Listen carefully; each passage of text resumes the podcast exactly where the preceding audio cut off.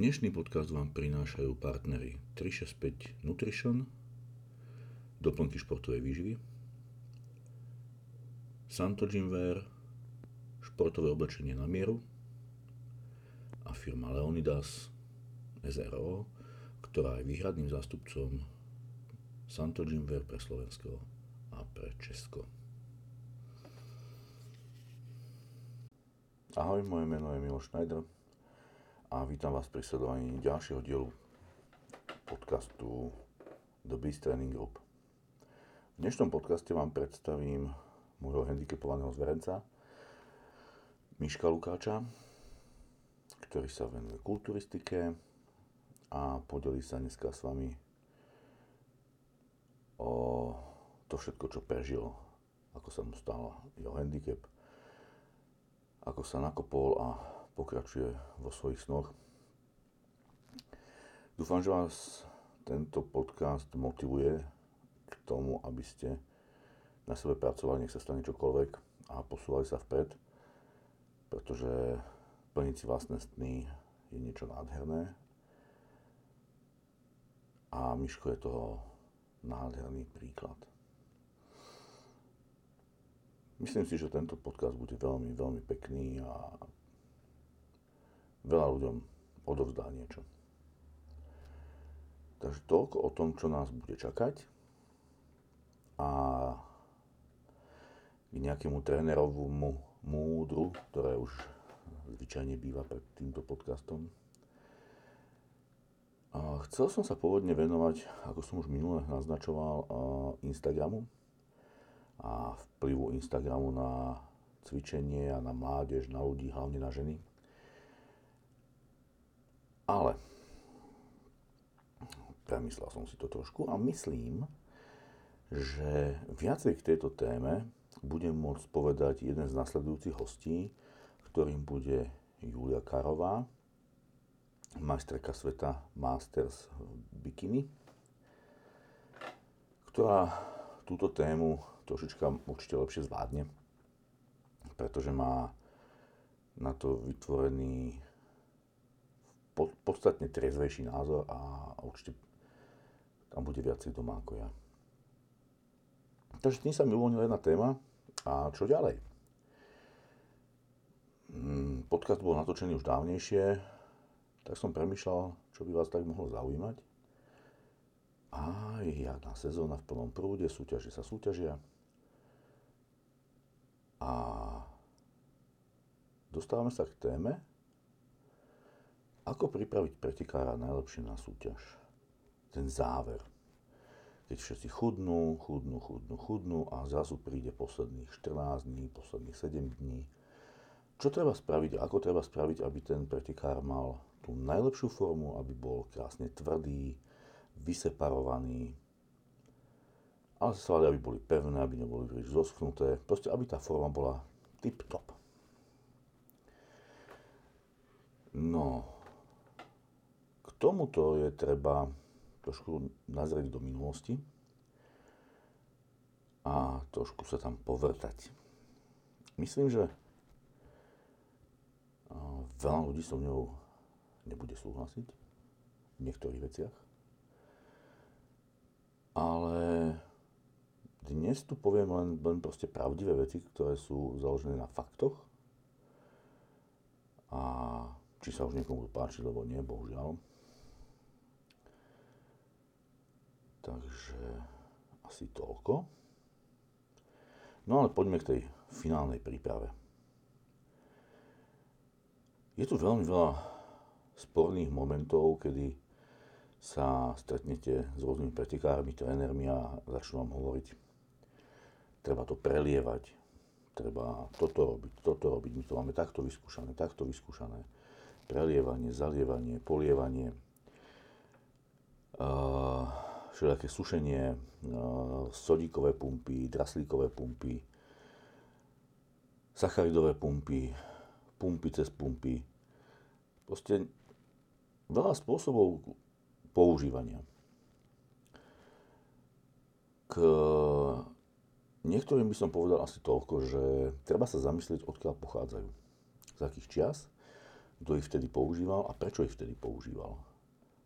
Nebudem hovoriť, ktoré sú to, a nebudem viac menej konkrétny. Budem sa to snažiť držať nejak, v nejakej všeobecnosti. Veľa, veľa týchto zabehnutých systémov pochádza ešte, bavíme sa o Slovensku alebo Československu, veľa týchto zabehnutých systémov pochádza z čias socializmu. Kde boli trošku veci ináč, ako sú teraz. Vada vtedy nefungovala a ak fungovali nejaké protidopingové opatrenia, bolo jej veľmi chabé to veľmi dobre vieme, že proste za socializmu, ako fungovalo Rusko, Slovensko, Česko, východné Nemecko a podobné krajiny. A ako v centrách športových, v armádnych, športovci dostávali na prídel rôzne látky, a aby sa zlepšovali. Toto není môj výmysel, toto sú fakty. Nie, nezažil som to, zažil to môj otec bol tam, patril medzi tých atletov, medzi tých športovcov a v niejednom rozhovore, ktorý bol s ním, priznal, ako to vlastne bolo. S tými látkami, s tým užívaním a ako náhle by sa postavil na odpor, tak by prišiel o rôzne výhody a vôbec by bol z armády vylúčený. No, takže mnohé spôsoby odvodňovania sú z tohto obdobia. Veľa sa ich osvedčilo a veľa ich funguje. Lenže ľudia zabúdajú, že robiť niektoré z týchto odvodňovaní alebo niektoré z týchto systémov odvodňovania momentálne v naturálnej sfére, keďže uh, vada funguje a dopingové skúšky fungujú, nie je to isté na to telo vtedy a teraz. Môže to teraz niekomu zabrať, nemusí to niekomu zabrať. Ale je to veľmi rozdielne, keď to telo je pod vplyvom rôznych látok a aj pred súťažou ešte ďalších špeciálnych látok. Nebudem tu menovať, nebudem tu rozprávať o tom, že to čo ako, ale je to obrovský rozdiel pre to telo. Vyplaviť vodu naturálnym spôsobom, vyplaviť všetky tie látky tak, aby sme to telo pripravili na nejaké cukrovanie alebo pripravili ho na tú formu, ktorú má predstaviť na tom pódiu. Je to ďaleko komplikovanejšie spraviť a preto každý sa snaží hľadať tú správnu cestu, ktorú keď objaví, tak si myslí, že je tá najdokonalejšia a drží sa jej. Inak to nie je ani u mňa. Mám zo pár spôsobov, záleží, či ideme do superkompenzácie alebo nejdeme do superkompenzácie, či to len ideme trošku vysušiť, alebo či to ideme nejak naplniť. Záleží od formy, záleží od e, človeka, od muskularity, čiže aj na tom, či je to muž alebo žena. Určite by som napríklad nerobil super kompenzácie s bikinami. Kedysi áno, bola to však moja neznalosť.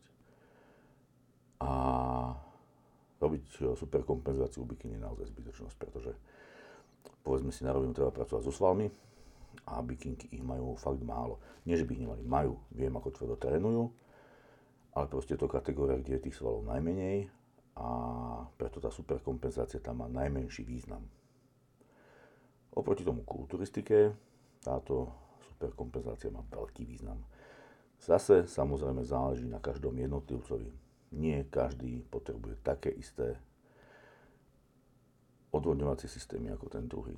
Je niečo iné keď sú veci vyskúšané, ako mám ja s niektorými svojimi atletmi a nebojíme sa v deň súťaže fakt najesť a fakt napiť.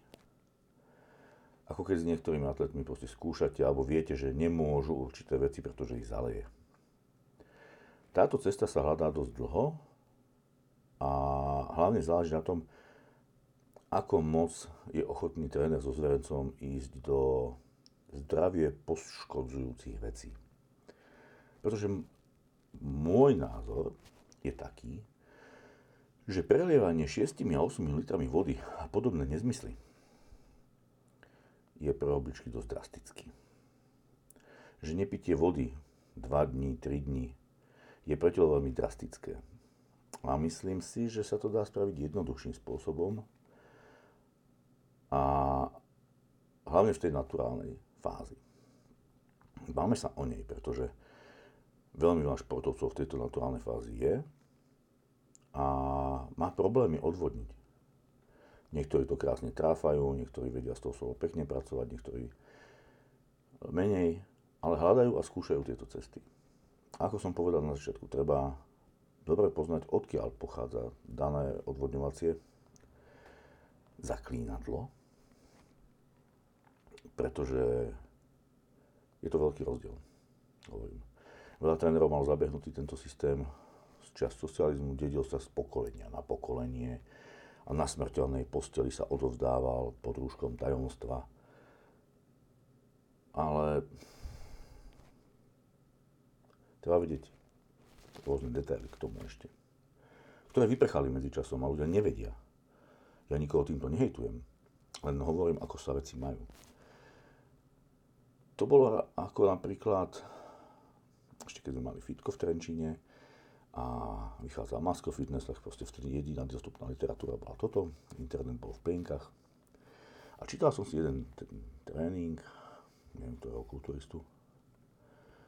A wow, ty kokos, nohy a 10 cvikov a 7 sérií pod milión opakovaní a ty... No nechápal som.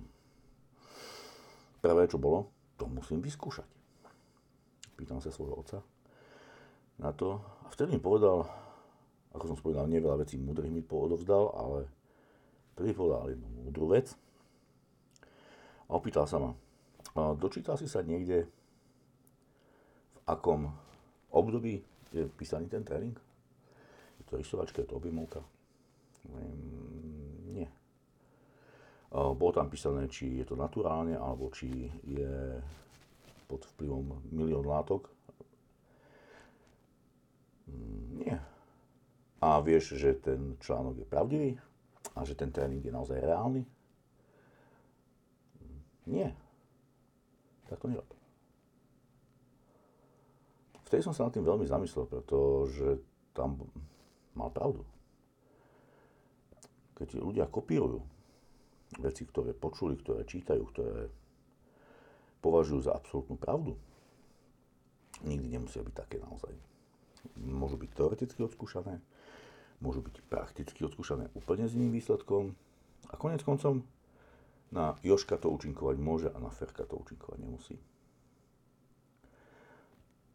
A vtedy som pochopil, že ako sa tie veci majú a že keď chce človek skopírovať určité systémy, má by trošku ich viac poznať do hĺbky odkiaľ pochádzajú, ako sú staré, v akých časoch sa používali a tí ľudia s akými suplementami pracovali. Nie je to žiadna veda. Sú to len základné veci. Keď som pripravoval svojich prvých pretekárov na súťaže, mimochodom bolo to v asociácii SANG, bola to naturálna asociácia, kde moji pretekári na úplne mojich prvých súťažiach, kde som ja ako vystupoval ako tréner. Tak na prvej súťaži to bolo hneď prvé miesto a druhé miesto. Keď som hľadal cestu k odvodneniu, našiel som jedného výnimočného človeka, ktorý by neskutočne poradil. Tým, že mi neporadil. Čo si cením dodnes. Pretože keď som na neho išiel s otázkami, on mi tie otázky vracal. Nutil ma premýšľať, a nutil ma zamýšľať sa nad postupom, ktorý chcem, ktorý chcem spraviť. A začal som mu ja jemu vysvetľovať, čo a ako a prečo chcem spraviť a aký očakávam výsledok. A on mi nepovedal, áno, toto je správne, ale svojimi otázkami ma naviedol na to, aby som prišiel ja sám na to, či je to správne alebo nie. A veľakrát mi povedal jednu hnusnú vetu,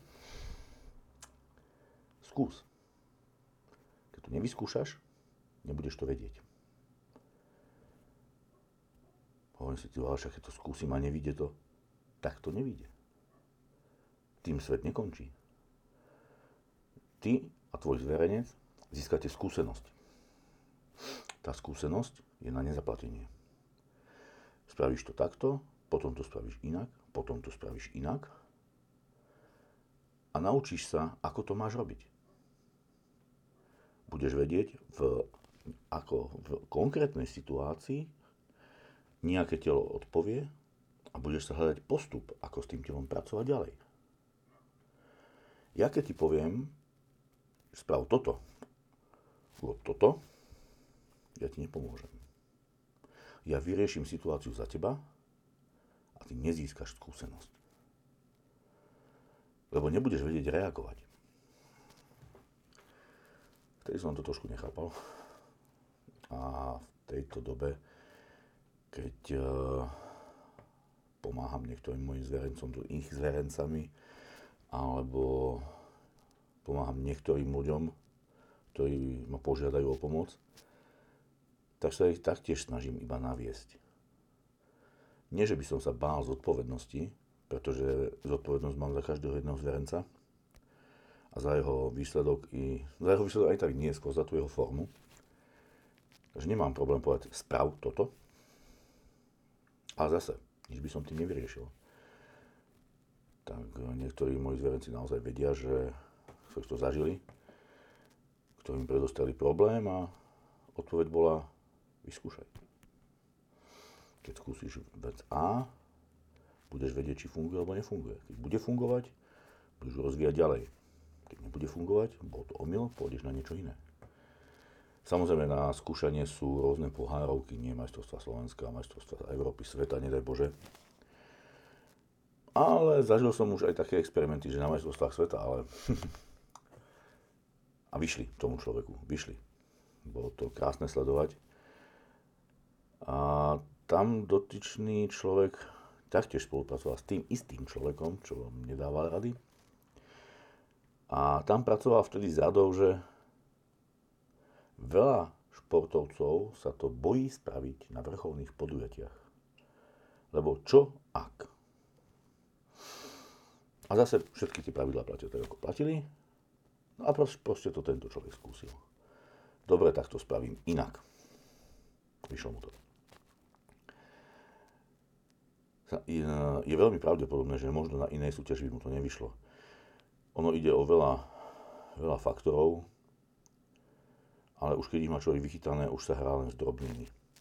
To znamená, že pokiaľ viem, že v deň súťaže mi robí dobre sol, tak som pripravený a strážim sa a dávam pozor, kedy mi tá sol spraví dobre a kedy by mi nespravila dobre. A vychytávam už tie drobnosti. Poviem príklad z mojej praxe s jedným môjim atletom. A nebude zachádzať ďaleko, just minulý týždeň. XY Kaiserok s syrom a košunkou. V deň súťaže sa bavíme, hej? odhadovo nejaké 2 kg ovocia, šťavnatého, aby bola aj voda, aj cukor. Áno, teraz už vidím ľudí, páne Bože, fruktóza a toto sa nemôže. To... OK, tak to tak nerobte. Ja hovorím príklad, ako mám s jedným človekom veci vyskúšané. A viem, že na neho účinkujú. Tiež sme na to neprešli za jednu súťaž, ani za dve súťaže. Takže XY Kaiser, šunka sír, hromada ovocia. A chala mal úžasnú formu. Skvelú, tvrdý bol, plný bol, odvodnený bol. Wow skvelé, fakt skvelé. Samozrejme, že po tej súťaži máš tak moc nechutí potom jesť, keďže je plný a v dobrej pohodičke, v náladičke. Áno, všetky veci, ktoré teraz budete chcieť povedať a začať kritizovať to, čo som povedal, máte na to plné právo, samozrejme. Ale kritizujte ma až vtedy, keď budete lepší ako ja.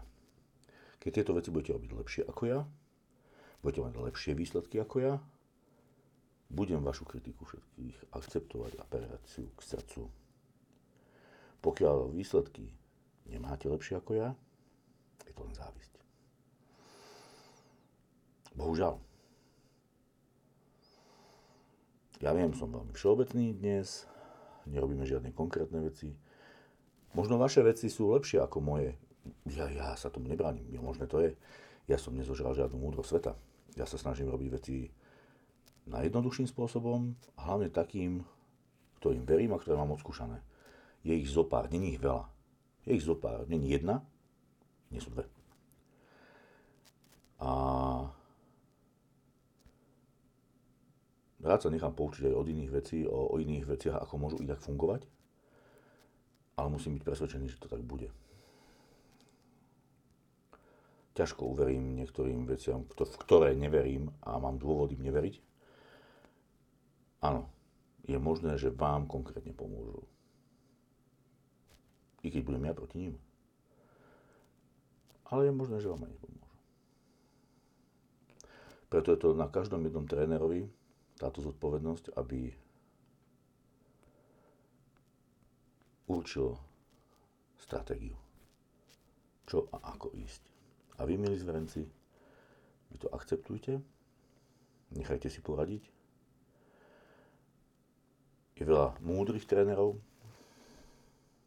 a hlavne nezabúdajte na jedno. Nikdy nebolo kura múdrejšie ako kohút. Nikdy. Keď už sme pri nejakých tých prirovnaniach. Viete, každý, každý z vašich trénerov uh, raz začínal. Každý tápal a nevedel. Hľadal cesty, našiel cesty, osvojil si rôzne veci a používa tie veci na teraz na vás. Či už na svojom najlepšom svedomí, vedomí, skúsenostiach. Ale je pred vami o 1, 2, 10, 20 rokov. Keď vy budete potom na jeho mieste, budete robiť taktiež tie isté veci. Buď sa z niektorých vecí poučíte, nepoučíte a budete robiť veci, ktoré máte vyskúšané, nevyskúšané a budete tréneri a budete mať zodpovednosť vy. Ale pokiaľ máte svojich trénerov a nesúhlasíte s tým, čo on robí, tak to nerobte a nájdete si iného trénera. ale keď on s vami robí nejakú vec, tak vie asi, ako vás posúva k nejakému výsledku. Čiže keď vám povie, vypíte pol litra vody, vie, čo to bude robiť v tom tele a vie, aký to bude mať výsledok. A na základe toho vie ten výsledok uchopiť a pracovať s ním ďalej. Vy vypijete deci vody alebo liter vody stane sa niečo, čo ten tréner nepredpokladal, že sa stane a bude hľadať riešenie. Čo sa mohlo stať, že zrazu sú veci inak? Ale každopádne sa bude stále držať len toho, že ste vypil pol litra vody, na čom ste boli dohodnutí. Takže on má informáciu, že všetko je OK, výsledok je nepredpokladaný, pretože nevie teraz, čo, čo ty kokos mám robiť. Vy viete, že ste spravili zle,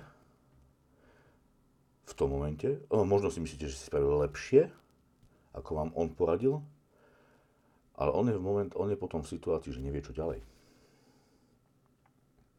Áno, stalo sa to aj mne, stalo sa to asi každému trénerovi. A čo mám robiť teraz? Pretože toto sa stať nemalo. Ja vám garantujem, že každý ten tréner hľadá chybu v tom, čo sa spravilo a v sebe a vo svojich skúsenostiach a loví, loví, čo by mohol ponúknuť tomu zverencovi za riešenie. A ani jedného, alebo možno málinko z tých trénerov napadne, že ten zverejnic spravil niečo zlé. A nebude ešte úmyselne zle. Lebo si myslel. A tu potom sa dochádza k situácii, že tréner musí okamžite reagovať, musí spraviť nejakú vec. A sám je len svetkom toho, čo sa bude diať a zistuje, čo sa bude diať, ako sa bude diať a nechápe, prečo sa to udialo, lebo veci má vyskúšané. Takže preto, milí zverenci, moji i iných trénerov, rešpektujte svojich trénerov. To nedávno sa mi stala, stala vec, že niekto sa ma pýtal z nie mojich zverencov na, ne, na nejaký záver. A, že chcel vedieť iba informácie. Nie, že by to chcel skúsiť, ale chcel vedieť informácie. Prvá vec, ktorú som spravil s týmto človekom, sme sa dohodli, že v žiadnom prípade neodbočí od veci, ktoré robí so svojím trénerom a bude ich dodržiavať do poslednej budky. Ja nemám problém sa podeliť informáciami, ako veci robím a ako veci vidím. Hovorím, nie som najmudrejší. Možno sa mýlim, možno na toho človeka nesadnú. Kto vie? Ale podelím sa, nemám problém. Ale pred súťažou nebudem meniť niečo, čo má ten človek za, zabehnuté, pretože by som mu zosypal celý jeho dom, čo mal postavený z nejakých karát, som mu zosypal nejakou sprostou informáciou a postavil ho pred problém, ktorý, by, ktorý nečakal. A takto to aj dopadlo. Podielil som sa o svoje informácie, dotyčný človek svoju časť dohody dodržal, išiel všetko podľa svojho trénera a, a získal skúsenosť získal skúsenosť a myslím, že dobrú skúsenosť. Keď som sa na to potom eh, spätne pozrel, formu nemal vôbec zlú. Bolo, bolo to skvelé. Tak ja som bol šťastný, že to dobre dopadlo a podielil som sa o informácie, o ktoré niekto stál a môže ďalej s nimi pracovať. Takto sa mi to páči, takto je to fajn. Takže asi toľko som sa takto rozbehol dnes. Ono je to téma, na ktorú sa dá veľmi dlho baviť a verím tomu, že som sa tu prekecol v nejakých drobnostiach a niekto bude poukazovať, a on povedal, on povedal. Nikto nie je neomilný, možno som tu tresol nejakú blbosť, ale som na kamere a mám stres, ja za to nemôžem. Koľkokrát, keď to počúvam spätne, tak si hovorím, ty kokos. No. Ale stáva sa. Len som sa snažil poukázať na to, že veľa ciest dokáže viesť k jednému cieľu. Či sú tie cesty zdravé, správne, nesprávne, všetci tréneri sa snažíme toho pretekára doniesť do toho istého cieľu, aby zvíťazil. Samozrejme potom hrá svoju úlohu odborná porota, rozhodcovia a tak ďalej a tak ďalej. To sú veci už, ktoré nedokáže nikto z nás ovplyvniť, ale dokáže to každý z nás nasrať. Povedzme si na rovinu. Tu však treba myslieť na to, že rozhodca má vždy pravdu a keď sa nebodaj míli, tak má pravdu tiež. Pretože dáme od toho, aby povedal nejaký verdikt, s ktorým nikto nemusí súhlasiť, ale ako náhle je verdikt vyrieknutý, je právoplatný a treba ho rešpektovať. Môžeme byť nasratí, môžeme robiť čokoľvek, nespravíme s tým nič. Samozrejme, každý svojho pretekára vidí lepšie na tom umiestnení, ale má tu sa vyodosobniť. Ale hod, to je šport. A má, my sme zrovna v športe, ktorý nie je objektívny, pretože vieme, ak sa rozhoduje, vieme, že my nemáme výkony, ktoré sa dajú odmerať, dajú sa hmotnosti odvážiť. Proste je to len o, o tom vzhľade. Milión ľudí, milión chutí. To, to, to, toľko by som asi povedal k tejto téme. Keď tak spätne premýšľam, pôvodne som to chcel trošku inak. ale keďže nie som človek, ktorý pracuje na scénároch, ale väčšinou sa snaží rozprávať e, tak, ako ho to napadne a proste spontánne, verím tomu, že som aj niečo možno popletol, že som možno niečo povedal zle, že som veľa vecí nepovedal, možno, neviem. Ale toľko k múdrosti z trénera v tomto podcaste. No a momentálne má nasledovať uh, Michal Lukáč a všetkým prajem veľmi príjemné počúvanie a príjemné pozeranie. Tentokrát snad nezabudnem doplniť videá, aby ste videli Miška aj trénovať. Myslím, že zrovna ten tréning bol nejakých 8 týždňov pred e, súťažou. Poviem len toľko, že prípravu sme museli prerušiť kvôli niektorým veciam, čo nás samozrejme aj Miško mrzí. Ale je to život. Bohužiaľ, život prináša i trpké veci, čo nakoniec Miško vám aj povie, že niektoré trpké veci sú veľmi trpké. A niekedy vám prináša život radostné veci. Treba sa s tým naučiť pracovať a brať to, čo život prinesie. A to všetko. Pekný večer, deň ráno a príjemné počúvanie. Zdravím všetkých divákov. Máme tu dneska Miška Lukáča. Trošku vyspovedáme, máme po tréningu. Videa uvidíte počas rozhovoru bežať na YouTube. A keďže už sa najedol a všetko je v poriadku, tak trošku vyspovedáme predtým, než opustím domov. Takže klasická prvá otázka, kto si, čo si, odkiaľ si? Takže zdravím všetkých divákov, volám sa Michal Lukáč, som z Dubnice. A tak. Vek? 26. 26. Ľudia, ktorí ťa nepoznajú, tak eh, a budú pozerať toto video, tak uvidia krásne veľké svaly, uvidia chlapa nabuchaného riadne. Čo však si tam možno nevšimnú, alebo čo o tebe ľudia nevedia, je to, že si telesne handicapovaný. Uh, Máš 26? Ako sa ti stalo to, čo sa ti stalo? Takže stalo sa to, keď som mal pár dní po mojich 19. narodeninách. Boli sme sa vlastne s kamarátmi voziť na motorke. Ako všetci vedia, proste mladý, hlúpy, pochabý. Hej, išiel som trošku rýchlejšie, než som mal. A v takej lavotočivej vracavej zatačke mi vlastne šmyklo predné koleso. Spadol som na zem a vlastne tá cesta je takáto je pomedzi hory, tí čo boli na Machnáči tak vedia, pri Trenčíne a spadol som tam vlastne s motorkou do Jarku tak nešťastne, že vlastne na ceste nebolo nič vidieť, žiadne šmuhy, rozbitá motorka, nič čiže aj chalani keď išli potom za mňou, tak ma vlastne nikto nevidel, že som spadol tak som vlastne spadol, tak som chvíľu, chvíľu si nepamätám nič potom som sa prebral, pozeral som sa, kde si, čo si žijem a tak ďalej. Pozeral som sa dole, pohol som nohou, videl som, že vyšla stehenná kos z kombinézy, hovorím si, fajn. Vidím, že koleno bolo kade tade, členok bol kade tade, tak hovorím si, dobre, nespanikáriť, vlastne otvoril som si kombinézu, zavolal som si sanitku, vyškrabal som sa hore, čakal som, kým prídu, potom vlastne prevoz do Trenčína na, na Urgent, tam mi porobili nejaké základné vyšetrenia a tak ďalej a tak ďalej.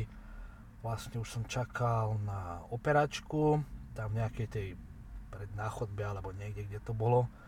A vlastne tam ten nejaký doktor alebo kdokoľvek zistil, že ľavá noha je studená, tak uh, urobili ešte sono ciev a vlastne zistili, že mám roztrhané všetky cievy v ľavej nohe to vlastne v Trenčine operovať nevedeli, lebo tam nemali cievara, tak sa vlastne riešil prevoz. Nitra ma tuším, že odmietla, tak ma prevážali do Banskej, nie, do Bratislavy. Do Bratislavy a Bratislave ma operovali až za nejakých 6, 6 hodín po nehode, čo už vlastne bolo v tele veľa infekcie, krvi a tak ďalej a tak ďalej, takže doktori tam robili jeden ten resuscitačný pokus, ten vlastne nebol úspešný, stále sa to nepodarilo obnoviť.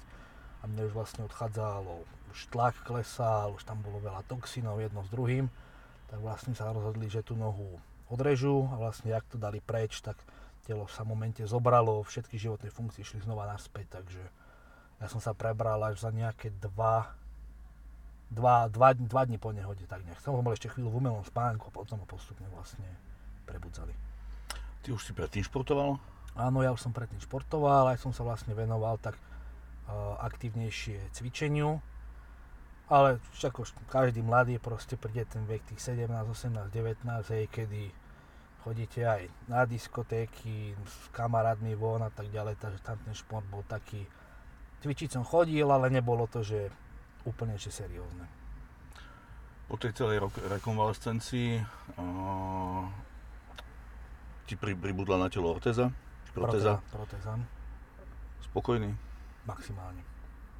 Tam vlastne, tam by som chcel poďakovať chalanom z firmy Neoprot aj Otobok, lebo vlastne bez nich by celý tento proces nebol taký rýchly, ako bol, že zachovali sa ako ľudia, nie ako nejakí úradníci, ktorí len čakajú na, na papier, hej, že mi tie, tieto veci poskytli oveľa skôr, že mi ich zapožičali, než som ich reálne akože mohol dostať, mhm. mohol dostať.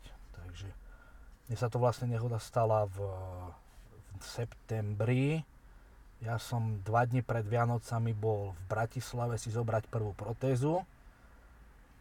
Áno, dva dni pred Vianocami, čiže to som mal doma na nohe len nejakú hodinu, chvíľu, kde si čo som sa na barlách trošku motal.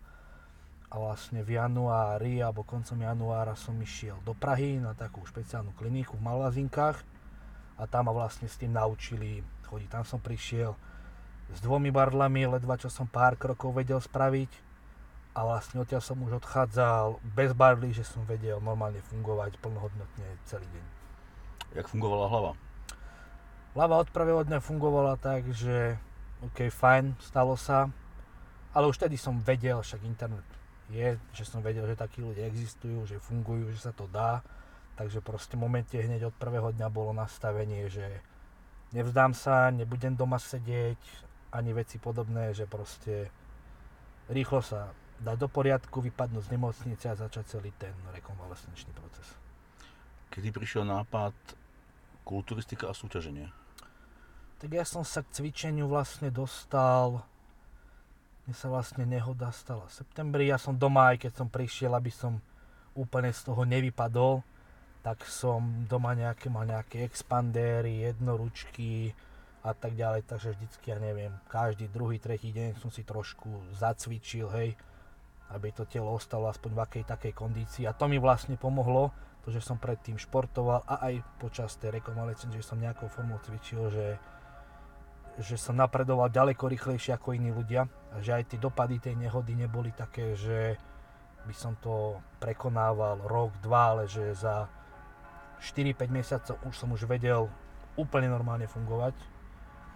No a potom vlastne, jak som sa vrátil z tej Prahy, kde si čosi som vlastne išiel do fitka, chvíľu som tak všelijako cvičil a potom vlastne, že však sú aj takíto športovci, tak skúsim skúsim možno nejakú súťaž alebo osloviť niekoho, kto by mi, kto by mi v týchto veciach pomohol. A nás vlastne vtedy dala dokopy. Veronika, Áno, Veronika Verča. Verča. Vy ste boli spolužiaci? Áno, my sme boli spolužiaci, hej. To ste študovali, to bola aká vysoká škola? Vysoká škola v Dubnici nad Váhom eh, ekonomického zamerania. My sme sa vlastne vtedy stretli, začali sme spolu cvičiť a vtedy fungovalo v Sánku, boli, bola kategória telesne postihnutých. Tam sme išli, tuším, hneď na... Tam ja som sa vlastne s tebou nakontaktoval nejaký, nejaký, nejaká jar to tuším, že bola, alebo nie jeseň, neskôra jeseň to bola. Nie jar, bola to jar a že teda skúsime to pripraviť a išli sme vlastne vtedy na jeseň na Grand Prix Nitra. Áno, Tuším, vtedy- že áno, Grand Prix Nitra to bolo vtedy. Nejakého 17. Mhm. novembra, či kedy to bolo, alebo tak nejak. A vlastne tam, eh, tam ste bol tuším traja, ak si dobre pamätám. Áno, tam sme boli traja. A vlastne tam si, to si vyhral. Áno, a potom som ešte išiel vlastne do kategórie Men's Physique. Áno, tam sme skúšali ešte fyzik. Áno. Tam som bol 5. alebo 4. Nie, niekde tak, Hej. to už si nepamätám. Potom, my sme, viem, potom nás čakalo najbližšie, sme mali majstrovstvá sveta potom v Brne o sezónu ďalej. To bolo majstrovstva Slovenska a potom a bolo- týždeň na to, alebo dva týždne na to bol svet v Brne. Hej, sme v Brne. Tam, sa ti, tam si vyhral vtedy ten Áno. svet. A keďže ciele a chuť rástli, Tak, tak. tak túto pánko sa rozhodol, že OK, poďme to potiahnuť ešte ďalej a poďme z toho vybuchať, čo sa bude dať. A až sme to dostali tak, že to už sú dva roky dozadu. Mhm. A ideš, dva roky dozadu. Takže dva roky dozadu, tam sme sa vlastne vtedy prvýkrát nachystali, to bola jar, to boli Aha. majstrovstvá Slovenska v NABE, áno. Tam vlastne to bolo také, že s promotérom som mal do, že tam mali byť uč- nejakí súťažiaci v mojej kategórii, prídem na registráciu, som sám, ale nevadí, tak som sa vlastne zapojil, tam sme vtedy boli, tam som mal samostatne, aj s klasikmi som tuším, že vtedy bol, takže tam som za to ako dostal samostatné ocenenie a vlastne mesiac na to bol svet. Tam takisto bolo mi povedané, že budeme 4 alebo 5 sme to mali byť. Priletíme s Milošom do Anglicka na registráciu, paráda. Hlásim sa do kategórie a zistím, že tam vlastne je nikto. Hovorím si, výborne. Takže teda druhá kategória, že ideme do klasik, fyzik. Tam nás bolo 12 alebo 14. Takže som sa odvážil, navážili sme, takže v pohode. No, keďže má pán lavacú nohu, tak dá sa vážiť v pohode. Ten trik sme ešte nevyužili. Takže sme navážili všetko v pohode. Na druhý deň vlastne, alebo za dva dní na to bola súťaž. A vlastne medzi klasikmi som bol šiesty. Medzi ako normálnymi klasikmi šiesty z 12 alebo 13. Hej, tak. A ešte som tam dostal vlastne samostatné vyhodnotenie ako keby za svoju kategóriu alebo Hej. také niečo. Tam som ja osobne prvýkrát zažil, jak si ľudia v zahraničí vážia telesne postihnutých ľudí a aký, aký rešpekt a úctu majú voči ním. Tam si mal v tom finále standing ovation celej tej haly veľkej. zdá, že áno. Hej, Takže tam to bolo veľmi pekné. No a potom prišiel Mr. Universe Mhm. a tam si už automaticky, tam sme automaticky išli už tuším do veľkej kategórie, do toho. Tam bol Universe, tam vlastne bola predtým týždeň nominačka tuto na Slovensku, mm-hmm. tam sme vlastne prišli, tam som išiel rovno do klasiku, lebo tam som vedel, že asi pravdepodobne nikto nepríde. Takže tam som bol v klasikoch, tam som bol samostatne tiež akože vyhodnotený. A vlastne išli sme na Universe. Na Universe tam nás bolo, fú, ty koksu, 20. To bolo strašné. Tam sme sa ako fakt, že tam sme sa ani na pódium poriadne nevošli, takže to tam bolo ako, že, pekelné.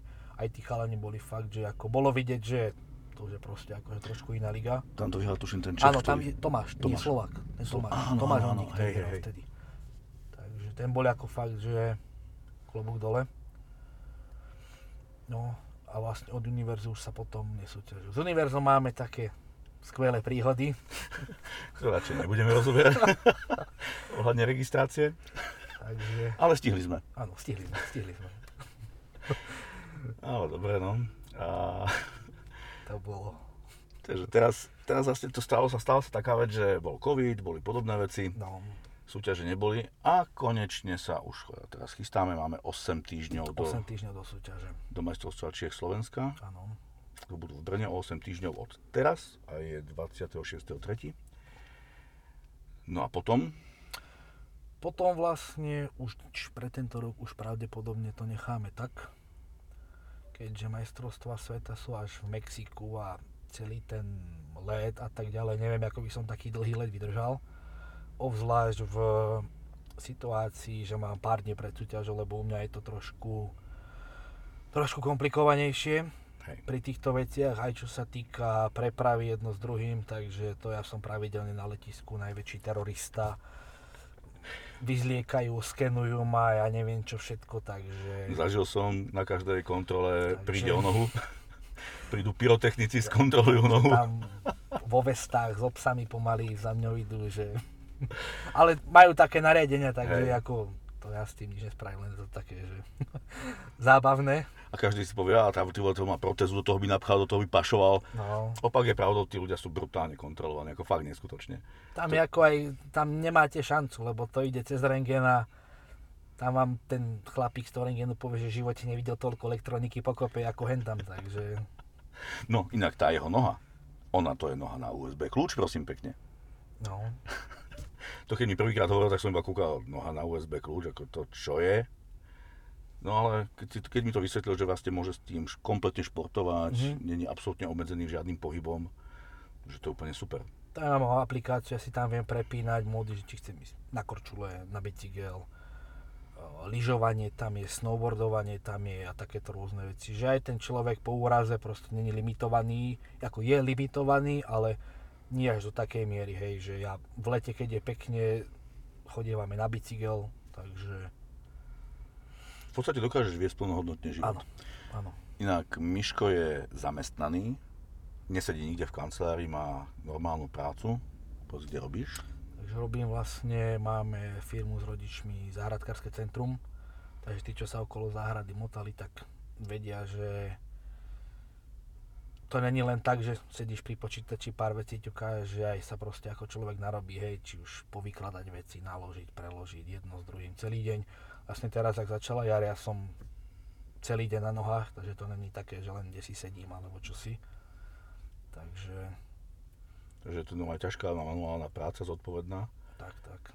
No, takže toľko okolo a poďme teraz k tomu cvičeniu. Čo ťa najviac handicapuje pri cvičení ako takom? S čím sú najväčšie problémy?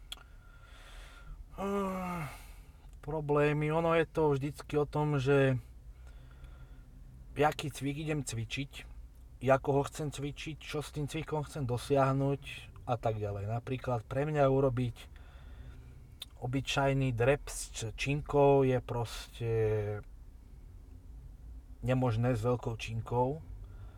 Hej, je tam viacero dôvodov, že jednak neviem ísť pod tých 90 stupňov, keďže mal som aj ten ľavý klb šrobovaný a operovaný, čiže tam tá hybnosť není taká, aj to koleno, ten pohyb pod 90 stupňov už mi dvíha ako keby pety hore a tak ďalej. Čiže pre mňa aj trénovanie je ako vyslovene veľmi špecifické, není to také, že ako by si niekto povedal také tie dogmatické veci, jo, keď chceš veľké nohy, musíš drepovať, keď chceš veľký chrbát, musíš robiť mŕtve ťahy a tak ďalej. U mňa uplatniť takéto niečo je proste hrať sa, so, že sa hrám so zranením. Mám to vyskúšané, skúšali sme, skúšal som aj, že brutálne ťažké drepy, prinieslo mi to zo začiatku, áno, určite v určitej fázi mi tieto veci priniesli veľa, ale postupom času musím sa aj ja už adaptovať na nejaké iné metódy, iné cviky, iné techniky, iné prevedenia cvikov.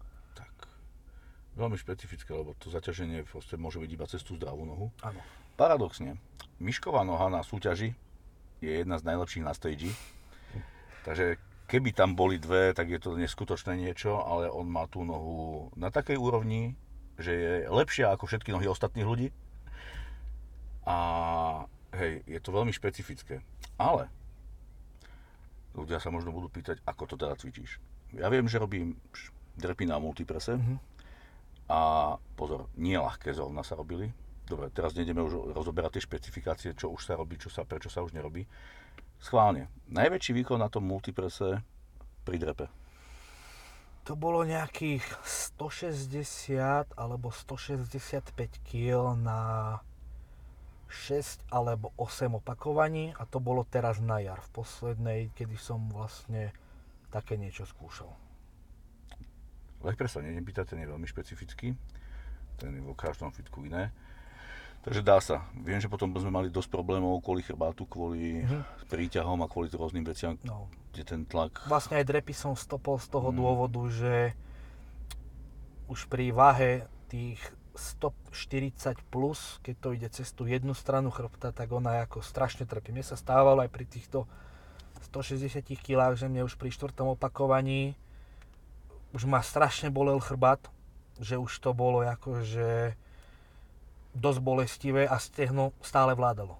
Hej, čiže pre mňa bol tréning, ten tréning stehien o tom, že koľko znesie ten chrbát, že koľko, môže, koľko ma to proste pustí.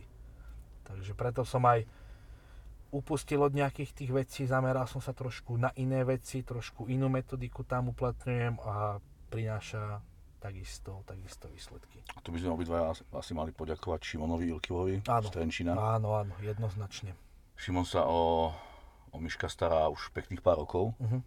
Je to fyzioterapeut, uh, je to pán fyzioterapeut, ktorý i niektorým mojim ďalším zverencom pomáhal, ale asi pri tebe s tebou má najdlhšiu spoluprácu a No, to najaktívnejšiu stále. 4 roky sa mi zdá to No. môžu byť. No. A vďaka nemu to telo je stále v takej kaktej kondícii a v takom stave, že udržuje, vďaka nemu sa to udržuje stále rovné, netrpí tá chrbtica, nie sú tam žiadne spazmusy. Čiže aj keď sa nám podarí trošku to zle rozbiť, vie to telo da- dať do poriadku, sú tam kompenzačné cviky, neskutočne vie pomôcť, aby tá chrbtica bola rovná a všetko bolo tak, ako pri zdravom človeku. Takže za toto Šimovi sme veľmi vďační Veľké vďaka. veľmi šikovný človek. No, ja som už dávno spomínal v podcastoch, že máme nejaké 620 a podobne. to teraz nejdem rozoberať, lebo skúšať sme si to skúsili, ale už, jak sme sa teraz bavili, tvoje tréningy sú veľmi špecifické, proste nastavené úplne inak, hlavne podľa potreby Mhm. Fyziologické. A koľko máš objemovú váhu a koľko máš, dajme tomu, súťažnú? No, posledná objemová váha bola taká, no aj záleží od toho, jakou formou končím objemovku, samozrejme, hej.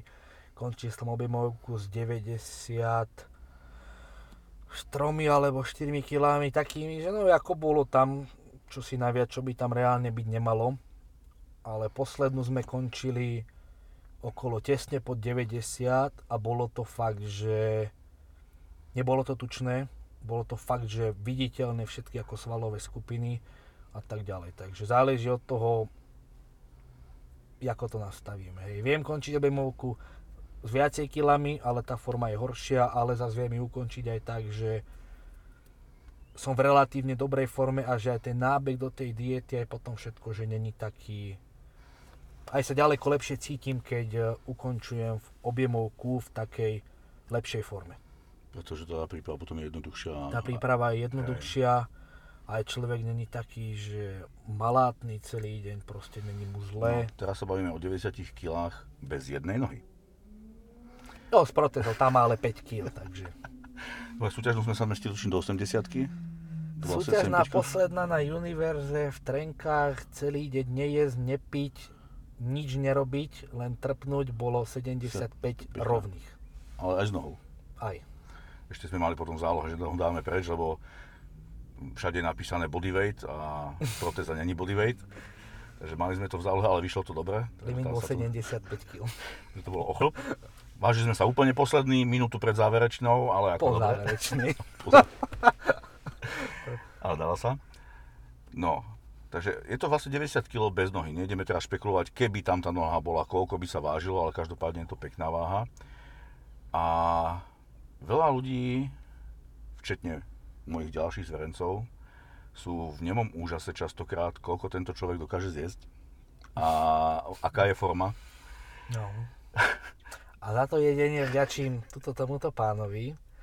Tí, čo máte problém sa naučiť jesť, spolupracujte 1-2 roky tuto Milošom a zistíte, že keď ste predtým funeli, že oh, ja mám 3200 kalórií v objemovke, oh, bože, veď to nezjem, verte tomu, že keď sa prídete na nejakú hranicu 5, 5,5, 6 tisíc, že potom začne, potom začne tá sranda. Hej, ľudia si totiž neuvedomujú, že keď chcú, aby narastli svaly, potrebujú ich krmiť. Áno. Máme teraz 8 týždňov do súťaže. Na akej hodnote máš sacharidy? 350 v tréningový deň, 250 v netréningový. A ešte sme museli zaradiť refit, že ešte dvakrát do týždňa to telo musíme tými sacharidmi preplniť. A vlastne v ten plniaci deň sme na, 700, na 700. 750, tak. Takže ako asi takto sa papá v diete. A bielkoviny radšej nejdem spomínať, lebo niektorí ľudia by asi zošaleli.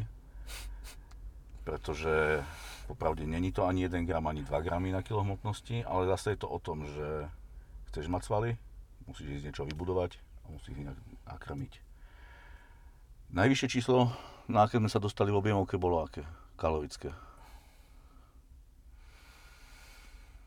Teraz túto objemovku, čo som končil v takej ako fakt, že dobrej forme, tak to bolo nejakých 5100, 200 v ten tréningový deň. Netréningový som tam mal menej sacharidov, čiže to mohlo byť možno okolo štvorky a tak ďalej. Ale už som bol aj na hodnote blízko 6000 kalórií denne. A to Konzistentne nejaké 3-4 týždne potom už telo povedalo, že A celé sa bavíme 90 kg bez jednej nohy. Takže je fakt, je to o tej strave. Konec koncom, keď uvidíte aj nejaké tie videá z tréningu, Miško má brutálne, brutálnu hmotu, hustý, kvalitný, tvrdý. Je to proste vidieť, že tá strava išla tam, kam mala ísť, ale nakrmila to telo a narastlo to telo pekne. Uh, Čo ešte sa opýtame? Máš nejakých sponzorov, alebo to ťaháš sám? mám sponzora, samého seba, Zahradkárske centrum Lukáčov. to je môj vlastne jediný a hlavný sponzor, takže, takže asi toľko k tomu. No ešte som sa neopýtal takú zaujímavú vec, čo by možno ľudí zaujímalo. Čo rodičia? Ako to celé zobrali? Lebo ich syn sa skoro zabil na motorke. Jak to celé prežívali oni? Tak začiatky boli, pre nich boli, poviem príklad, tie chvíle ťažšie ako pre mňa. To si myslím, že tam som videl, že ich to akože zasiahlo o, ďaleko viacej ako mňa. A od tej doby vlastne aj proste povedali mi, že stať sa stalo, nebudeme z toho ja neviem ti to vyčítať, alebo proste takéto veci okolo a tak ďalej. Proste stáť sa stalo, ide sa ďalej. A vlastne od prvej chvíle mi boli, že nápomocní, čo sa týka týchto vecí, že otec vlastne, o, hneď ak sa to stalo, tak začal zisťovať, čo sa, ako sa dá. Nakontaktoval sa na tých chalanov z toho Otoboku aj z Neoprotu, či už to je Milan, Roman, Jakub a tak ďalej a tak ďalej. Takže od, od nich vlastne on s nimi komunikoval značnú časť týchto vecí. Takže snažili sa mi od prvej chvíle pomôcť v týchto veciach, za čo im ako patrí obrovská vďaka. Lebo veľa ľudí práve spraví, a z môjho pohľadu veľmi zlú vec, a to začne obrovské lutovanie toho Nie, človeka. tam, tam ako lutosť nemala, nemala miesto, ako samozrejme človek má nejaké fyzické limity, hej, že Nemôžete chcieť od niekoho, kto je 3 týždne po úraze, že vám tu bude lietať po dome hore dole, že bude nejako brutálne, neviem, ako aktívny, alebo pol roka po úraze, že od neho budete chcieť zrazu veci, ktoré predtým, hej, že poď, ideme 8 hodín niečo robiť. Všetko má svoj čas, svoju nejakú postupnosť, takisto ako aj v tréningu nemôžete od niekoho, kto cvičí rok povedať, vieš čo, ideme 300 kg drepy, hej, to sa proste nedá. Takže všetko malo nejakú postupnosť, dostal som sa na tú úroveň, na ktorej som bol predtým za nejaký čas. Takže všetko je len o tom proste vytrvať, ísť si, ísť si za tými vecami a nevzdať sa. A tu sa naskytuje pekná otázka. Čo by si odporučil ľuďom, ktorí sú na tom podobne ako ty, ktorí sú určitým spôsobom handicapovaní, či to je ruka, či to je noha, alebo akákoľvek vlastne handicapovanosť fyzická. Veľa ľudí sa totiž ako keby vytratí z toho spoločenského života a ešte menej ľudí sa dokáže venovať športu. Tak ono, úraz sa môže stať každému hoci kedy, hej, idete cez prechod, zrazie vás auto, ani neviete, ako môžete prísť o ruku, o nohu, o oko, môžete ostať na vozíku jedno s druhým, takže to tieto veci sa proste v živote stávajú, niekto si sa to môže viac, niekto menej, to netreba rozoberať tieto veci, ale netreba sa z toho, poviem to tak, že posrať. Treba sa proste zobrať, hej, v dnešnej dobe internetu už teraz všetko nájdete na internete, či už aj postupy po takejto operácii, kde volať, komu volať, ako volať, čo robiť. Existujú skupiny na Facebooku, na Instagrame je veľa ľudí, ktorí sa akože prezentujú, ktorým viete napísať alebo sa buď nimi inšpirovať, hocičo. Takže aj človek to vidí okolo seba, že tí ľudia není sú doma, že fungujú, že sa zapájajú do života, že majú chuť žiť, takže a keď vás predtým bavilo, ja neviem, plávanie, bicyklovanie, aj s tou sa to dá. Ja viem plávať, ste pri tejto váhe už je to trošku problém, ale viem plávať, uplávem niečo, na bicykli jazdím, zimné športy nerobím, lebo pri tejto váhe, no, bojím sa, hej, lebo každé nejaké zranenie tej zdravej nohy by už bolo fakt, že akože dosť vážny problém. Takže ako možností je strašne veľa, dá sa s týmto behať, či už atletika, rô, rôzne veci sa dajú robiť. Dokáže sa viesť aktívny športový život. Áno. Keď vás predtým bavil akýkoľvek nejaký šport, samozrejme, nedá sa očakávať, že budete ho robiť na takom istom leveli ako predtým. To treba byť ako trošku reálny, že keď ste predtým behali stovku za 12 sekúnd, teraz To asi je, to no. nepôjde, ale ako dá sa. Dá sa. A vieme sami, že proste v tom svetovom športe je veľa týchto ľudí. Áno. Či už v našom, poč- a atletov ani nehovorím, to Áno. tých je strašne veľa. Dokonca v našom športe sú ľudia, ktorí veľmi veľa dokázali Mhm. a sú in...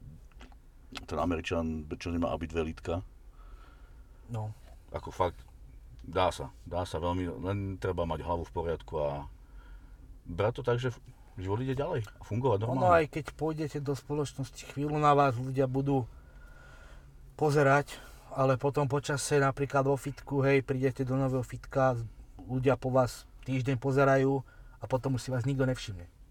Tak. Chodíte niekde do nejakého, napríklad baru, týždeň tam bude po vás sa ľudia pozerať, že oh, hen, hen to, toto, a potom už si vás nikto nevšimne, už vás nikto nebude riešiť, lebo už to bude akože bežné. To isté ako niekto vidíte, že má nejako urobené vlasy, proste také číro hore, chvíľu sa nebudete dívať, ale potom už vám to bude normálne, že už to nebudete nejako vnímať, registrovať. Ľudia si už potom na vás zvyknú. Tak. No a asi sme vyčerpali všetko. Ak sa Myslím- ešte niečo chceš spýtať? Ja myslím, že všetko v pohode. Určite si spomeniem doma. Takže týmto by sme to ukončili. A ja ďakujem Miškovi, že si našiel čas po tréningu. Bol nájdený, takže všetko v pohode. A Držíme palce určite na Ďakujem. súťaž. Uvidíme, čo bude ďalej, ako bude ďalej. No a vidíme sa na budúce niekde pri ďalších podcastoch. Majte sa pekne. tak. Čaute. Dnešný podcast vám prinášajú partnery 365 Nutrition, doplnky športovej výživy, Santo Gymwear, športové oblečenie na mieru a firma Leonidas SRO, ktorá je výhradným zástupcom Santo Gymwear pre Slovensko a pre Česko.